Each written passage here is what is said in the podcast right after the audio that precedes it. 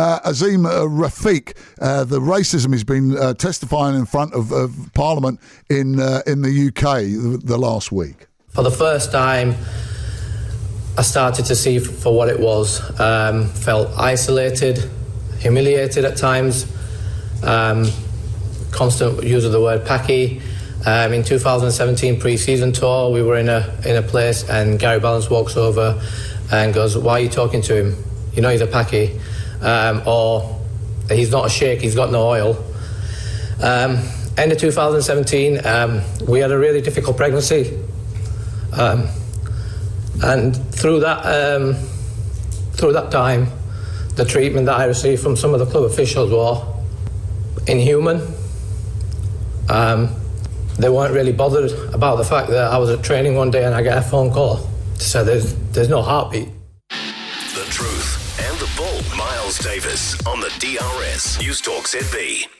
Well, cricket, oh, we are going to talk about rugby today, but cricket seems to have, have taken over. We've got Azeem Rafiq and the, and the uh, racist nature of English cricket over in the UK. And then to even top that, hold my beer, Tim Paine, the Australian captain, steps down just for the Ashes. Joining me now, former England and, and Durham player, fast bowler Steve Harmison. Steve, uh, let's focus on the Tim Paine one uh, first. Um, what three weeks before an Ashes series? What's been the reaction in, in English cricket?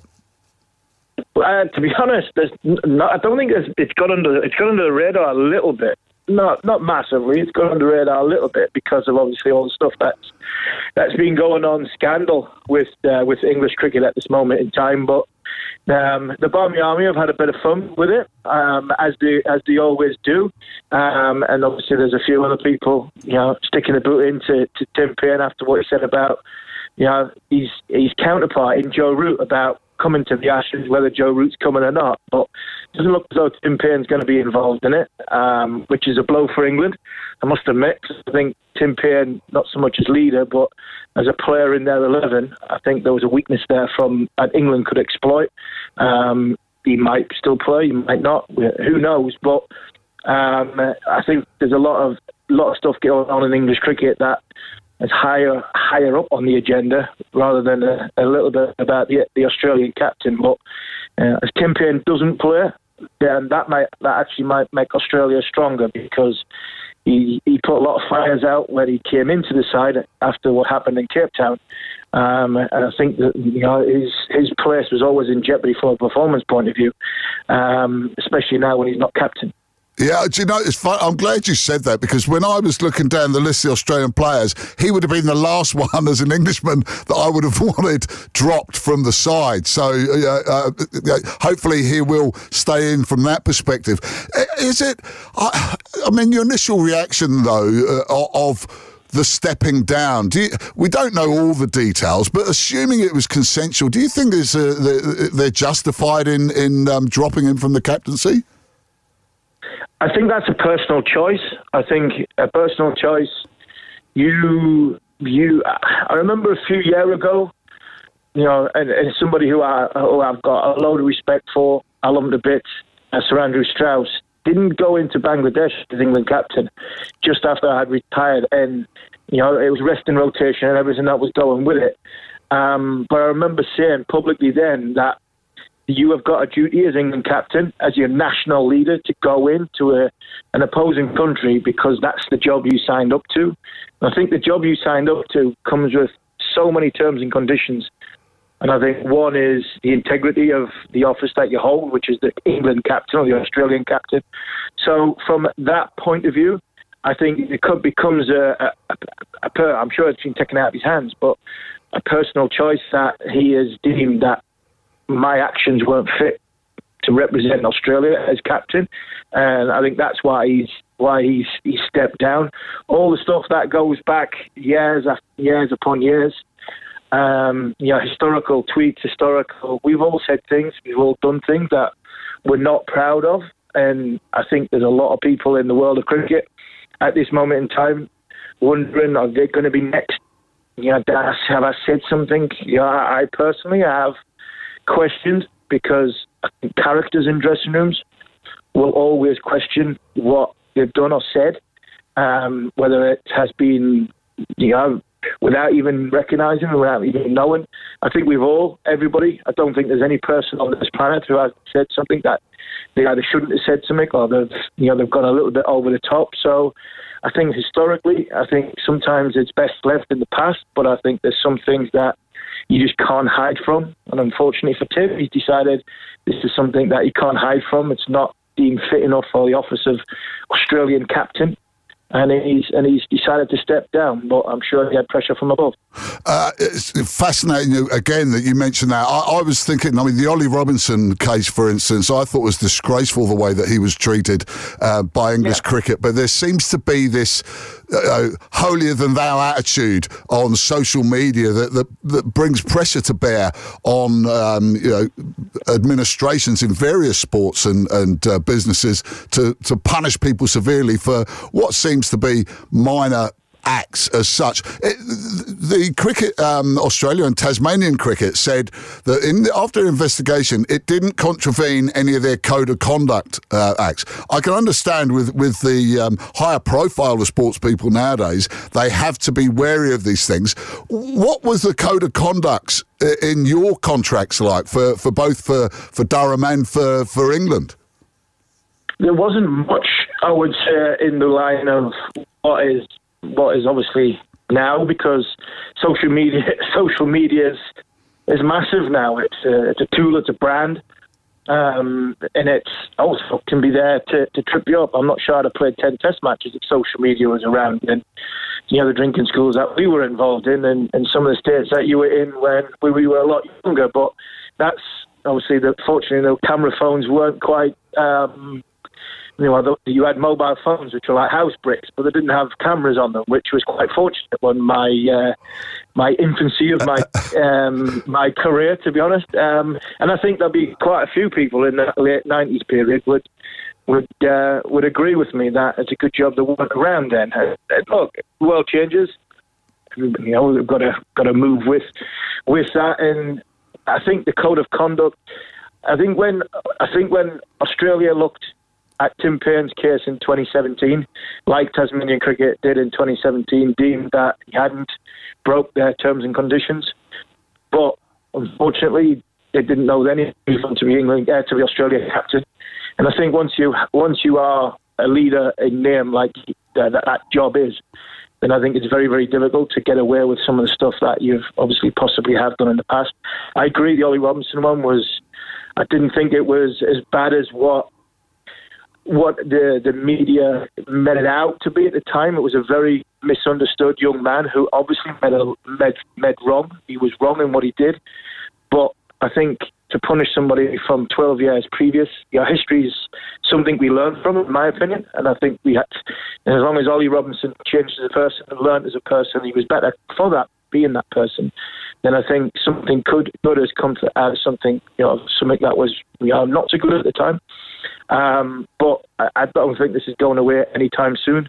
In England, we've just had, you know, we've just had, you know, not it's not trial by media, but we've had, you know, Azeem Rafiq stuff on the front page for, you know, for the best part of a week. Whether you know for what he was allega- his allegations against other people and against Yorkshire badly handled, or whether it was obviously Azeem apologising, and that in the wake of you know, a taxi driver who, you know, stopped a terrorist attack in Liverpool 48 hours before, and we heard very little about that because that's just unfortunately the way the, the media works or the way the world works at this moment in time. So it is it is very very difficult over here in England with what's happening with the um, with English cricket.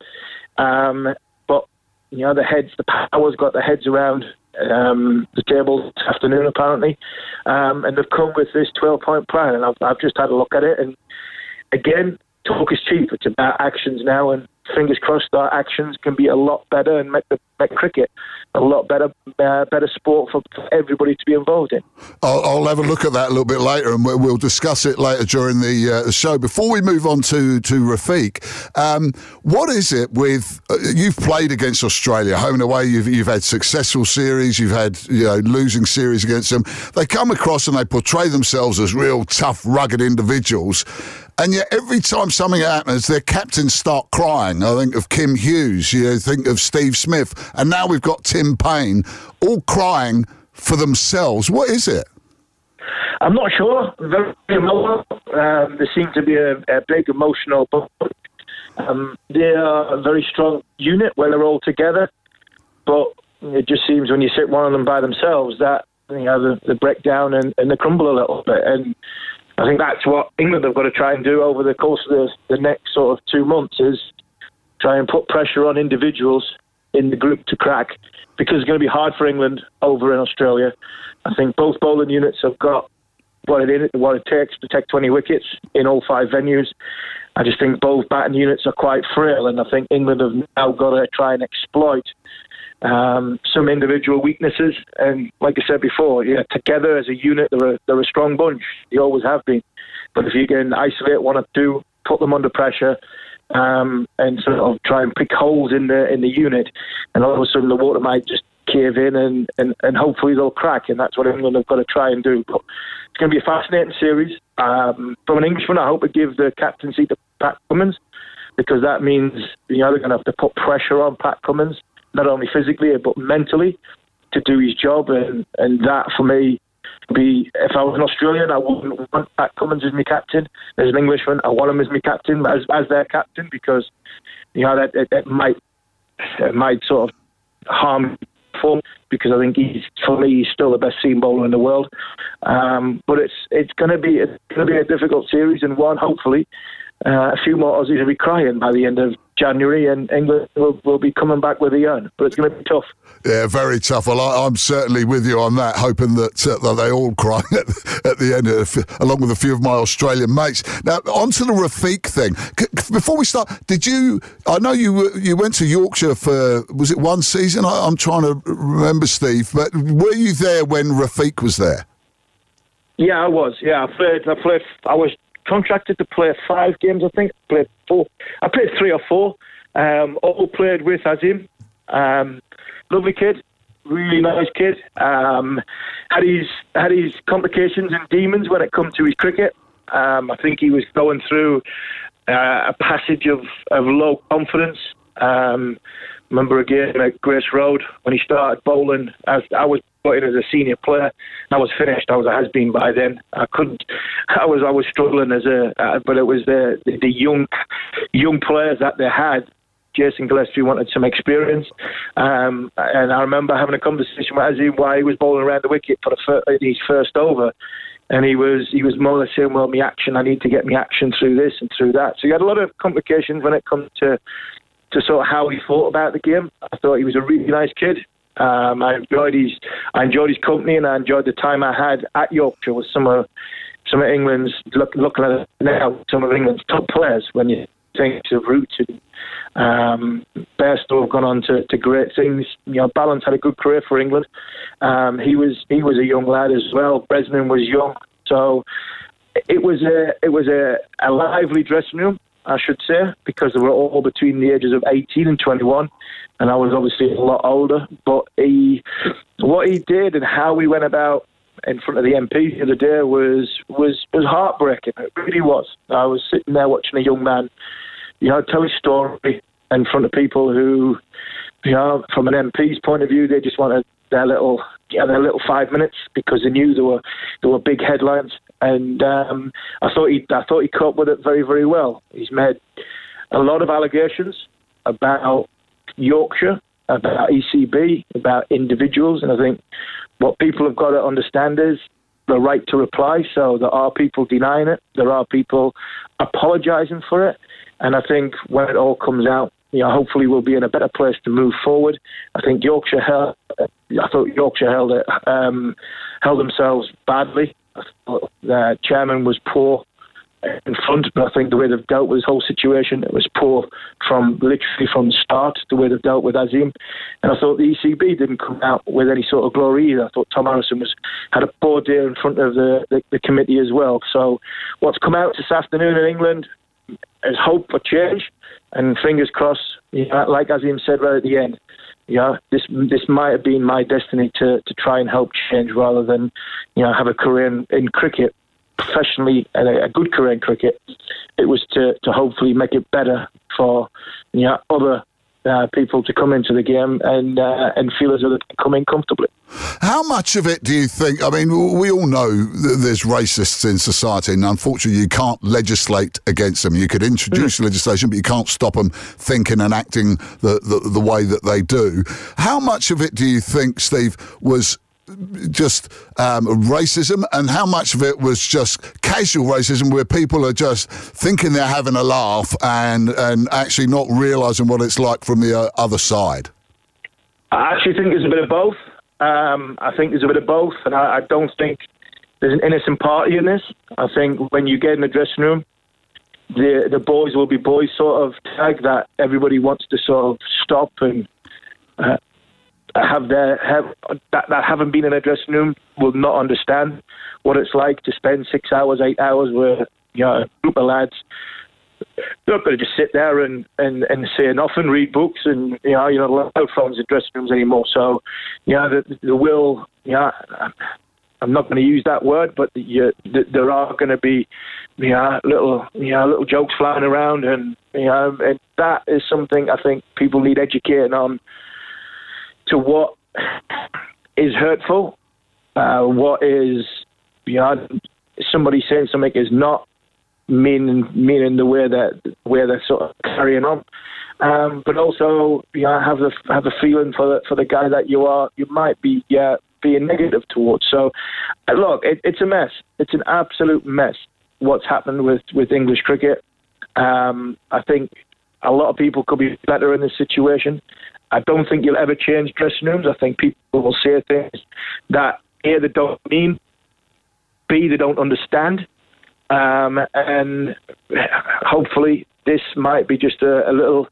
Uh, a little line in the sand that people can move forward with because the one thing the one thing I think we can all agree on is it's not put cricket in, in a great light and that's something that needs changing. How much um, sort of blowback do you think uh, Azeem's going to, to, to receive from this? Because I could imagine there'll be quite a lot of people that won't be happy with, with what he said and, and uh, are going to take umbrage. Well, we we we seen that yesterday. We seen that yesterday when the allegation of of a text, uh, sorry, a tweet he, he tweeted out in 2011, I think it was. Um, I would I would imagine there'll be more to come if there's anything out there um, because there was a there was quite a few people on on on the hit list from from when Azeem was talking to Yorkshire about what happened in his time at Yorkshire. Um, he's made some strong allegations. And it's up to Azeem now to, to take whatever comes, if anything comes back at him. I hope that I hope that doesn't. I really don't because I don't think we can. I don't think this can carry on for too much longer um, without it really damaging the sport you know, properly. You know, we've had Essex come out, and there's one or two at, uh, at other places. Um, I think it's important that people do have their say, but you know, when it comes to throwing wood one way and throwing wood another way, don't think that's healthy for the game of cricket. Um, and if if there are things that Azeem's done in his past, I would imagine they'll be brought out very very quickly because I say there has been a uh, there has been some flack flying around, and what you'll find, and I would be the same. People will, like I said before, will right to reply, right to defend themselves, but also if if you know if you if if somebody's throwing punches at you, you're not just gonna you're not just gonna stand there and take them. You're gonna throw them back. And I think there was a there was a punch thrown back yesterday. Um, I think the private investigating team found a tweet from a few years ago, and if if there's any more out there, I'm sure they'll come back and they'll be they'll be asking questions of Azeem Rafiq. But I don't think that I think that's just counterproductive. I think it's time that we move on and try and make cricket better for everybody in not just in England, but I think around the world. Yeah, good, uh, good sentiment there, Steve. Finally, we'll end up. Thank you so much for your time, Steve. Before I go, I'm not going to mention that ball. I'm not going to mention that yeah. ball. I'm going to mention my favourite ball. Is it? Uh, just a quick story. Um, Simon Doull's a mate of mine, and he organised tickets for through Stephen Fleming at Trent Bridge for the first test against New, uh, England, New Zealand in 2004. And um, yeah. when he when Fleming found out it was for me, he basically said to Dooley, "Tell the pommy prick to get his own ticket." So I had to pay the 30 quid or whatever it was for the tickets. Fleming scored 100, so I wasn't happy. I was hoping to see him go for a duck. But then you made my day by getting rid of Craig McMillan first ball. And I've waited all this time, 17 years, just to thank you for that magnificent moment. I remember him coming out to bat. If you remember, he got some stick on that tour, being being a big lad, Craig McMillan. And he came out to bat, if you remember, with McDonald's sticker on the back of his bat. It was hilarious. We were all, honestly, we were on kicks and laughing because we had given him some stick, uh, put a bit of weight on. And then he comes out to bat with a McDonald's because we had played a one day series, I think. I think we had played a one day series before that them in the West Indies, I think it was, and he um, he came out came out to bat in the Test match. I'm sure he came out to bat in the Test match with a McDonald's sticker on the back of his bat, which was hilarious to us. But yeah, good times. They were, that was a great series. England won. Uh, we won three 0 We won seven 0 all, all told that summer, and it was a great series. But there were all them all the all the Test matches were. I remember. I'll tell you, I'll tell you a great tale of. I'll tell you a great tale. A good, uh, one of my best pals who had had a few the night before. We played at Headingley, and he. To cut a long story short, the game finished a bit earlier. It might be bad light, rain, whatever. We needed five wickets to knock New Zealand over, and I said to my pals, you know, look, we need five wickets. Come back to the hotel, we'll have a few beers. And they had Budweiser on tap. So um, so we're, we're diving in. You know, there's me, Freddie was there. There was about six or seven of my pals. We're having a good time. New Zealand had no chance, I think, to win and um, I was a bit dusty the next morning. I had about eight or nine pints of Budweiser. So I go onto the field, and Jacob Oram hit me first three balls four. And Bob Willis, Bob Willis, I think great late Bob Willis, fantastic commentator. He said um, he said something on the lines. I don't know what Harmison had this morning, but it, uh, it, it certainly wasn't the right blow over blow. Anyway, we knocked him over, and I, as I was getting in the car, I had my, my pal was in the car because we we're going back up to Ashington, and he stopped. He did stop the car because Bob Willis was going back, and he went, "Bob, I didn't like your comment." He said, "Do you not realise that breakfast comment this morning? Do you not realise he had nine pints of Budweiser last night?" And I was like, "Just get in the car, will you?" And we we went off. So yeah, sometimes your mates are your mates, and sometimes your mates can put the foot royally right in it. Magnificent, Steve. Yeah, I've got a few mates who are exactly like that. Thank you so much for, for your time. We look forward to, to chatting to you again, and fingers crossed, Tim Paine stays in the side. fingers crossed, hopefully, no problem anytime. DRS